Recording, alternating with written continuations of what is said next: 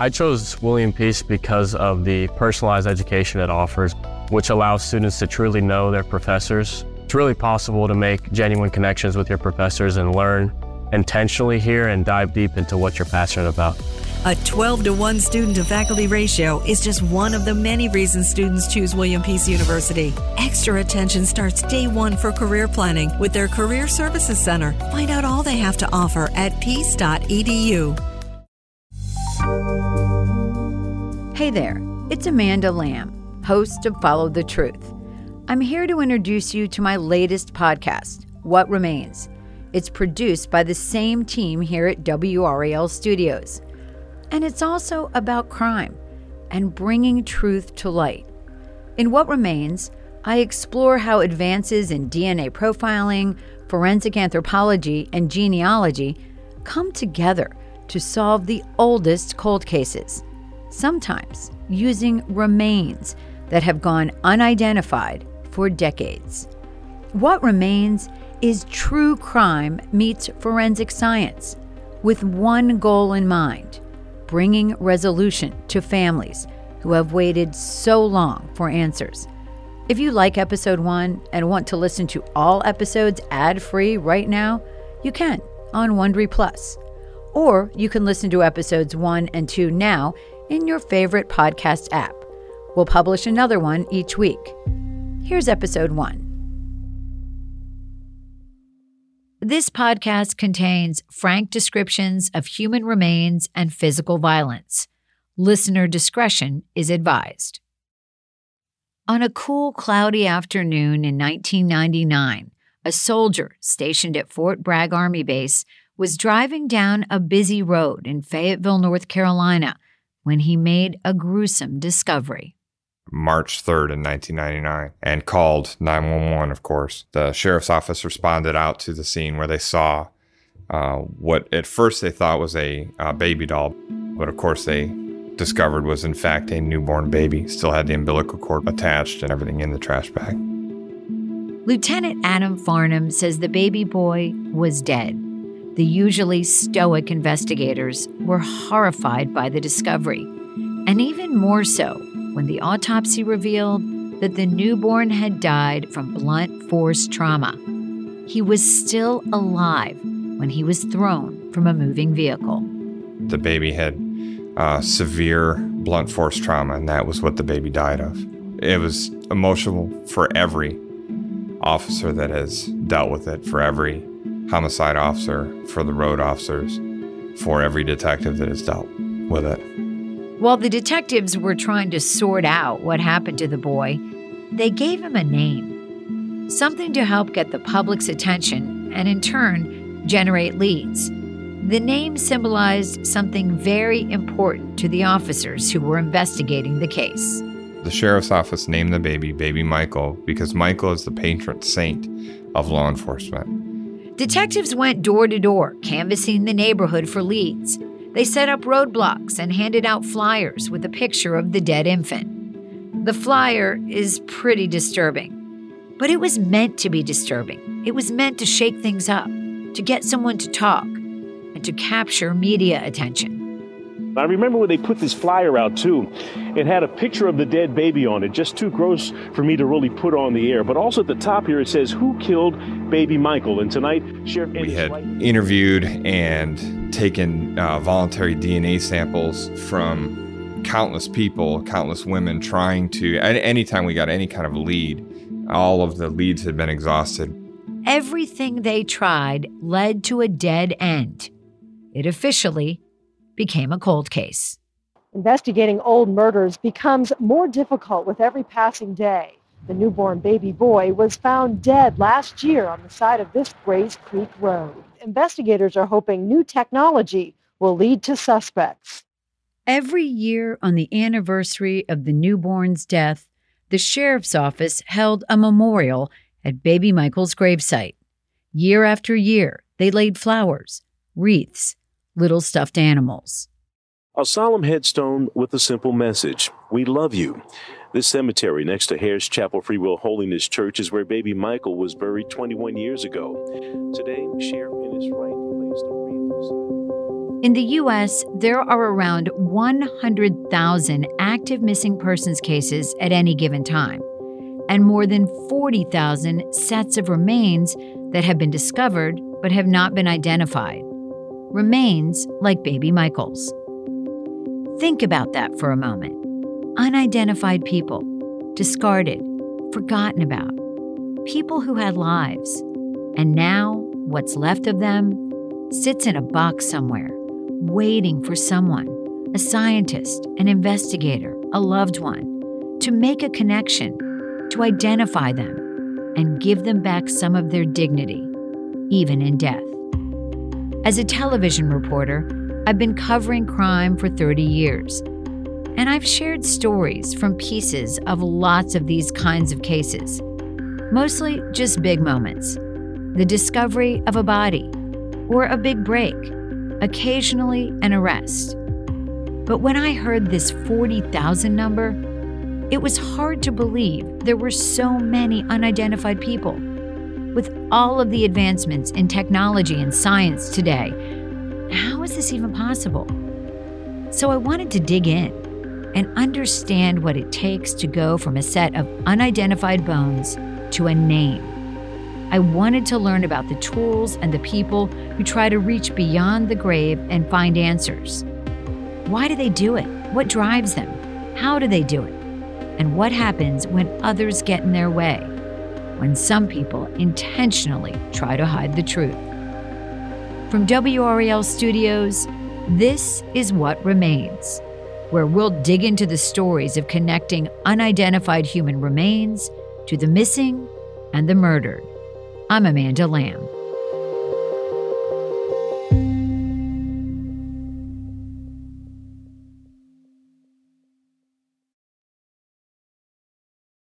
Would it be fair to say that even though it was a quote unquote cold case, it was always being investigated and always on the minds of the investigators who had touched this case? Yes. Uh, uh, although it's cold, it's never really cold because we never forgot it. In 2019, Lieutenant Adam Farnham was the latest investigator to inherit the baby Michael case. He's a tall, burly guy with a friendly face. He looks like he could probably talk his way into just about any suspect's house. He works in the homicide unit with the Cumberland County Sheriff's Office in North Carolina. He's one of dozens of investigators over the years who have touched this case and been touched by it. When I compiled this file together, there were thousands and thousands of pages, um, just hundreds of interviews uh, that were conducted, not just by myself, but uh, through all of the investigators over the years. Uh, there have been hundreds of interviews that have been done. In October of 2019, 20 years after that roadside discovery, investigators actually got a little break, a small crack, but the first in more than two decades money. Money was the break.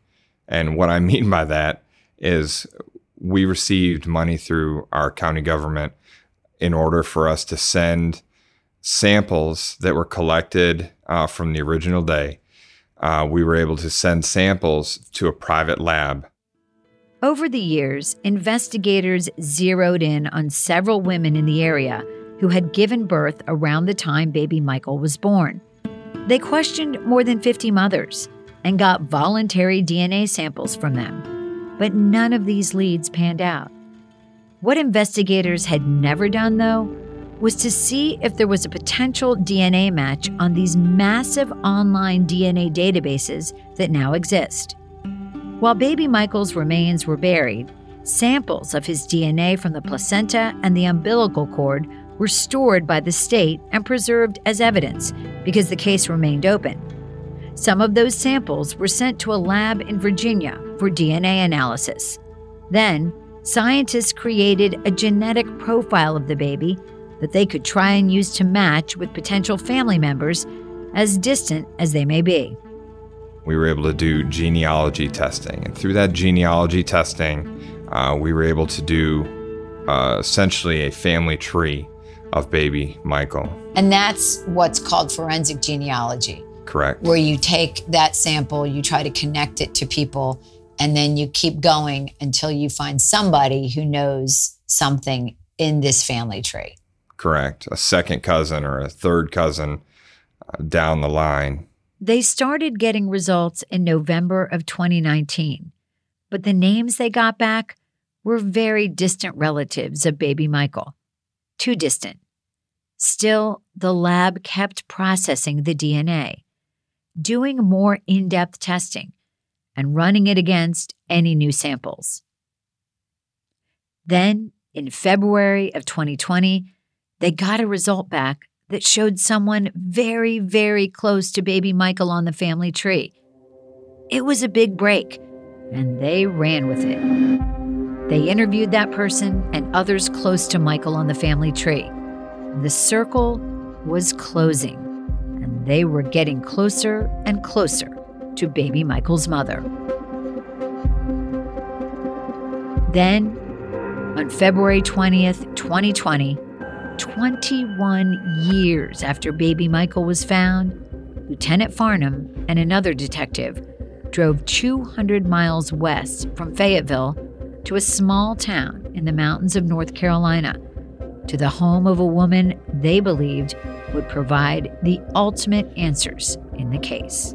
We had received information through our interviews that that was the mother and uh, I went to interview her with one of my detectives up in um, Morganton. That's a few hours away up in the mountains. The DNA testing her age and where she lived at the time baby Michael died, about three miles from where he was found.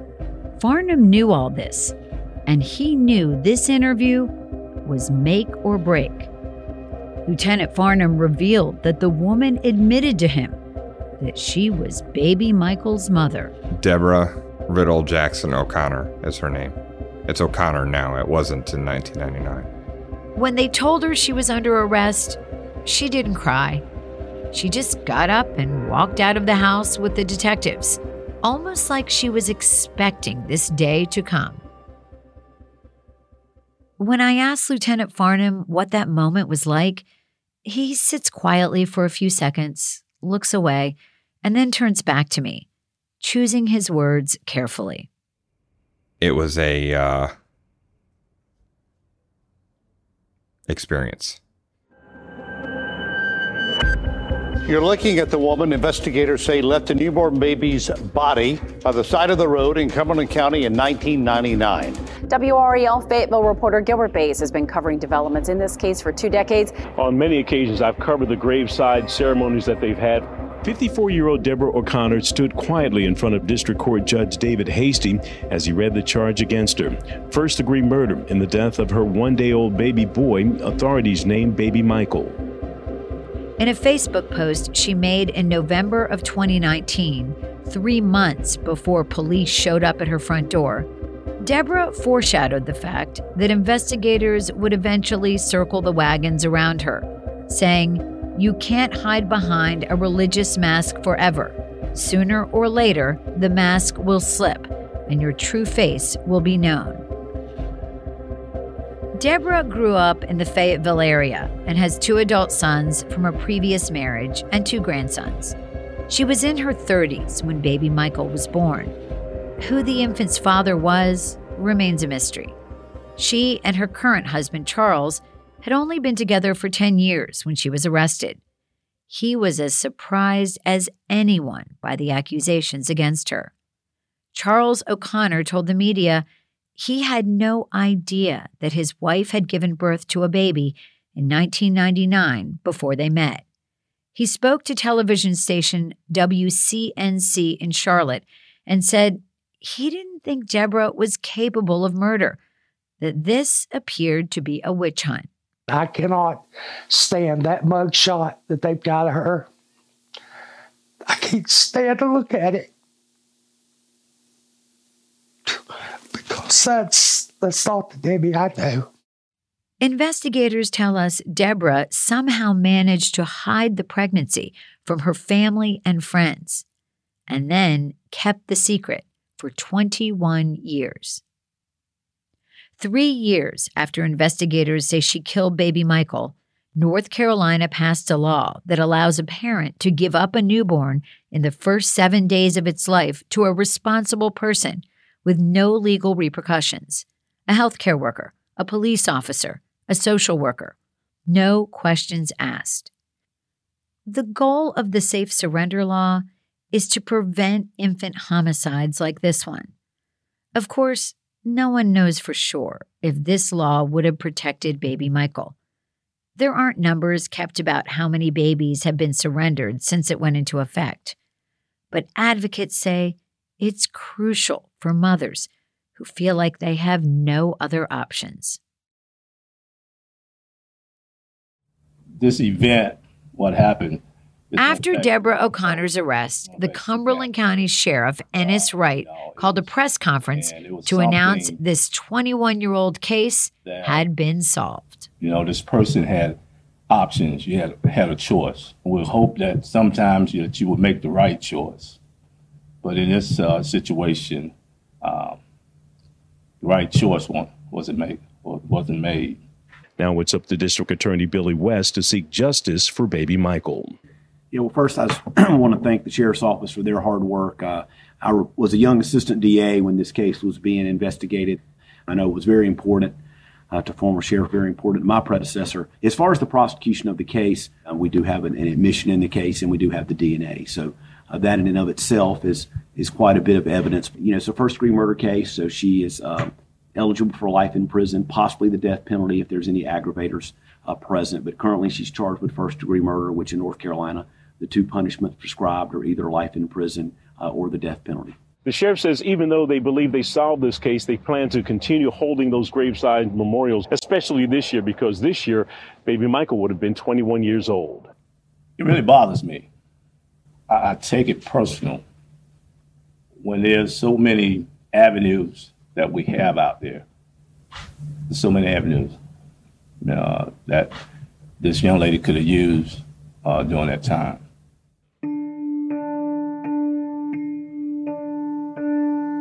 In August of 2021, 22 years after baby Michael was found discarded on the side of the road, Deborah walked into a Cumberland County courtroom, her face obscured by a mask due to the COVID pandemic. She wore a baggy tan jail uniform and handcuffs around her wrists. Her attorney, Bernard Conlin, pulled out her chair so that she could sit down at the defendant's table. Deborah pled guilty to the second degree murder of her infant son. Conlin told the court, We would never understand why his client did this. But he did add some context, saying that Deborah had hidden the pregnancy from her family because her mother didn't approve of her having children out of wedlock with multiple men. He told the judge that on the day in question, she panicked Conlin later described Deborah driving around looking for a place to leave the infant. She went to the fire department, but her brother was there. Conlin said she went by her church, but people there knew her mother, and Deborah ended up making the quote, poor decision to leave baby Michael on the side of the road. Deborah showed remorse for what she did. Calmly, she told the court, I deeply regret that this has happened. If I could do it over again, it would end up so differently. She also asked for mercy, saying, I've asked God for forgiveness. I've asked Michael for forgiveness. I asked my family for forgiveness for the embarrassment and the anguish that this has caused them. But most of all, I asked the community for forgiveness. If they could look at my heart and see that I never wanted this to happen, I was in a bad situation. And if I could do it over again, this would not have happened, and we would not be here in these proceedings. The judge sentenced Deborah to a minimum of 12 years in prison and a maximum of 15 years and two months, minus the 18 months she had already served in jail awaiting her hearing.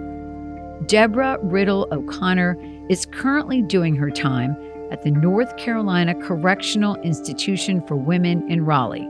She is scheduled to be released in February of 2032. For Lieutenant Farnham and all the investigators who came before him, this was personal. Solving this case was something they had to do. They never gave up on baby Michael. But so many, like you said, so many people before you had worked on it. I mean, what was it like to solve it? To get to that point? How did that feel? Gratifying.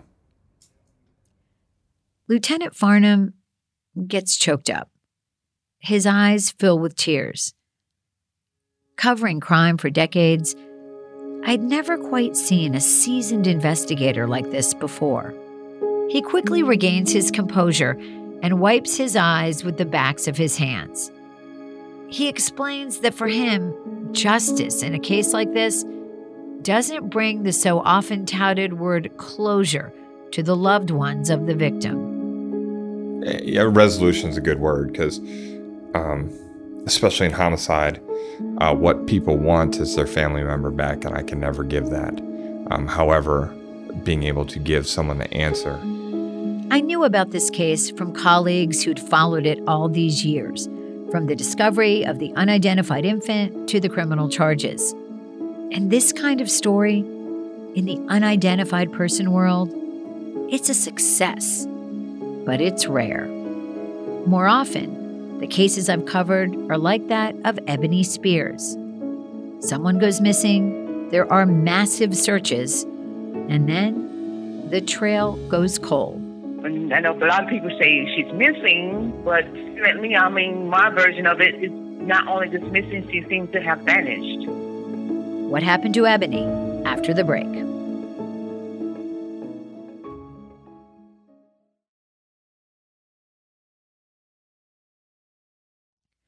31 year old Ebony Spears disappeared from her home in Wilmington, North Carolina in January of 2016.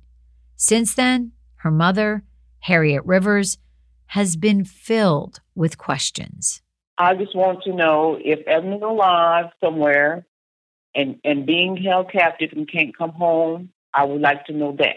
Is she okay? Where is she? You know what I'm saying? We, we always going to have that in the back of our head. Days turned into weeks, months, and then years. No word from Ebony. Something has happened to her, and nobody is speaking out. Ebony just wouldn't have walked away from home.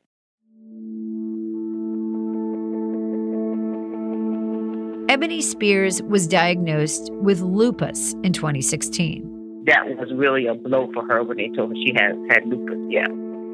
Her mom says Ebony was overwhelmed emotionally and physically by the diagnosis. So she asked her parents to take care of her 13 year old daughter, Anaya, for just a few days. They were more than happy to help. They adored Anaya and their daughter and would do anything to support them. Another thing getting Ebony down, she had lost her job as a certified nursing assistant because she took too many sick days. Her mom, Harriet Rivers, was extremely worried about her daughter's state of mind. That caused them great depression and just just just turned her her world, her life upside down. That being not being able, number one, to take care of Naya, number two, half the time not being able to focus and take care of pretty much herself. It was just like we were running back and forth, making sure she was okay mentally, physically. When you look at a photograph of Ebony, it's like looking straight into the sun. Her smile is big and warm. In some photos, she sports a brunette bob with subtle blonde highlights, which only add to her glow. But we all know people can look one way in a photo and still be hurting inside.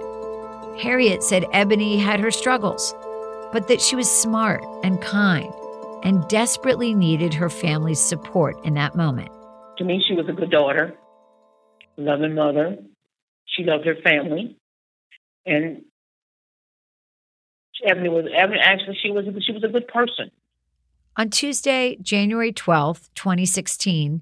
Harriet spent time at her daughter's apartment, helping her clean out and organize. She felt like this was something tangible she could do to help Ebony get back on track, to figure out how to resume some semblance of normalcy in her life despite her health issues. Harriet said at the time, Ebony seemed fine, but two days later, everything went downhill. It was just like everything just went rock bottom um, because I got a call from her boyfriend at that time, and he was saying that Ebony was um, acting erratic, driving driving over over the speed limit, and so that was the day that we um, she ended up at the police department, the Wilmington Police Department. Ebony had gone to the precinct on her own accord looking for some help. She didn't know where to turn, but she felt like this was a good place to start. They called EMS because Ebony was complaining of not feeling well. Her parents met her there and were hoping the police would recommend that Ebony be admitted to the hospital for a mental health evaluation. But officers who attended to her said she seemed fine, lucid, normal, not a danger to herself or anyone else. She wasn't acting right, and we wanted her to get some help. And um, so they, like I said, they asked all the questions, and they say since they didn't find nothing wrong with her, she answered the questions correctly, whatever, blah blah blah blah. They can't make her go. Despite her parents' concerns, they let her go home. The very next day, on Friday, January 15th, Ebony returned to the Wilmington Police Department asking if she could use their phone, saying her phone had lost its charge. Her parents think this was yet another cry for help. According to witnesses, she stayed there in the lobby of the police department for a few minutes, acting anxious. At one point, then she went back to the phone and then they finally realized that the phone wasn't working. So they say, so they say she got a little agitated and she walked out the door. And that was the last time they seen her. In the initial reports of Ebony's disappearance, this was listed as the last confirmed sighting of her. And why do you think she went to the police department these two times? I have no clue because he kept telling us that she felt like someone was following her. After the police got involved in the days following Ebony's disappearance, investigators learned that someone saw her after the scene at the police department. A man says that night he was visiting a friend in the apartment complex where Ebony lived.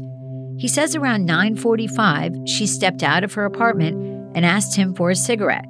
He said he didn't have one to give her, and she told him she was going to walk to the store and buy some.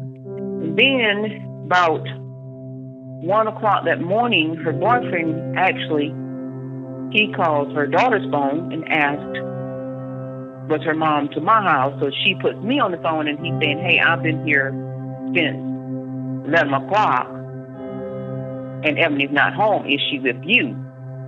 Right away, Harriet is very concerned. The boyfriend says he found the apartment locked with Ebony's purse inside, but that she's nowhere to be found. Why would she leave without her purse? Her mother thinks. And that's to me, my thing is it's not make it's not making sense. After Ebony disappeared, they got connected with an advocacy group that helps families when someone goes missing. You'll hear much more about the CUE Center for Missing Persons in a later episode. The CUE Center organized searches, posted flyers everywhere with Ebony's picture on them, and hosted rallies. The Wilmington police searched the city on horseback, checking alleys and spots their patrol cars couldn't go. They used dogs. They even got the FBI involved when investigators thought she might be the target of a man in Georgia that she used to live with and owed money to. There was a reward offered for information about her whereabouts. A local funeral home even donated money to pay for billboards with Ebony's picture on them. The search went on for years. As recently as February of 2022, the CUE Center and the Wilmington Police held another community search for Ebony. It lasted two days. It involved dozens of volunteers, search dogs, and searchers on horseback. They returned to places Ebony was last seen like the area around the police department and her apartment. Still, nothing. Not a trace of her. I mean, how do you, as a parent, just get up and go through every day not knowing? I do it, like I said, because of Anaya, and I have two other small kids that rely on me. And basically, I think I'm the strong tower of the family, so they, I, I, I have to just keep on going. There are days when I wish I didn't have to. I wish I wasn't be, I wasn't dependent on them, but I can just stay in the bed with my head covered up and just not do nothing, just not think. But I'm still going. Anaya, Ebony's daughter, is in college. Her family wants resolution for themselves, but more importantly, they want resolution for Anaya. She's thrived despite the disappearance of her mom when she was just 13. But Harriet believes her granddaughter deserves to know the truth, needs to know the truth, in order to get on with her life in a productive way. And she says that's what Anaya wants too. She is going into young womanhood without knowing where her mom is, and her mom has been missed practically all her teenage years, just about. At this point, the most important thing to Harriet is knowing what happened to Ebony.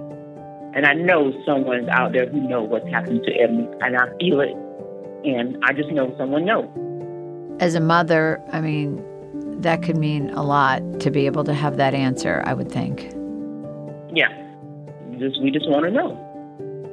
If you the individual caused it, just just come forward. And if you are not the individual that caused it and you know what happened to Emily, come forward. That's all we're asking. All we're asking. That's all most people in Harriet's situation are asking. After years of waiting and wondering, they just want to know what happened to their loved one. As a parent, it's an unimaginable situation to be in. I couldn't picture myself getting out of bed, but somehow, Harriet manages to put one foot in front of another, day after day, hoping for a miracle. So, how do cases go from where Ebony's is a missing person case with no clues to go on, to a solved case, like the case of baby Michael. It's like two sides of the same coin an unidentified person on one side, a missing person on the other. Somehow they need to be connected. And I've gotten sucked into trying to figure out how those two sides meet. How do you put together a story of who a person is and what happened to them from a single piece of bone? How do you search for someone when there's no leads to follow? And why are there so many cases yet to be solved? I'm going to take you along with me as I try to answer some of these questions. In this show, we'll meet the scientists and investigators using the most cutting edge tools and technology to find answers for families like Ebony's. We're going to walk through a body farm, take a class in forensic art, track the impact of DNA testing, and put bones under a microscope. And we'll meet the people behind all of this work advocates for those whose voices have been cut short, and in some cases, entirely forgotten. It's not an easy journey, but when you think about people like Harriet, a mother who has lost a child, you realize that every step is worth taking.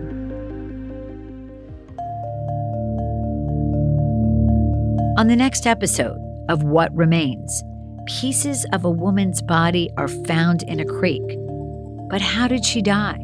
The way that they're able to sort of find the body is when the uh, body is placed in water and starts to decompose, the fats sort of float on top of the water. And so it's just a horrific place for her body to have been left. This episode of What Remains was written by me, Amanda Lamb, and produced by Anita Normanley. Our executive producer was Wilson Sayre, who also edited the episode, with mixing from Mark Maximov. What Remains was directed by Shelley Leslie. Thanks so much for listening.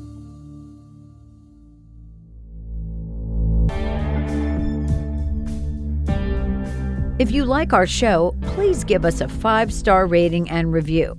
If you want to binge What Remains ad free, you can subscribe to Wondery Plus in Apple Podcasts or the Wondery app. Episodes are also available on Amazon Music or wherever you get your podcasts.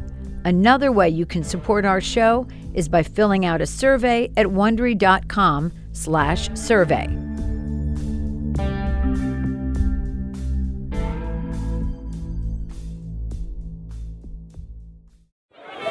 Jake, I'm getting worried.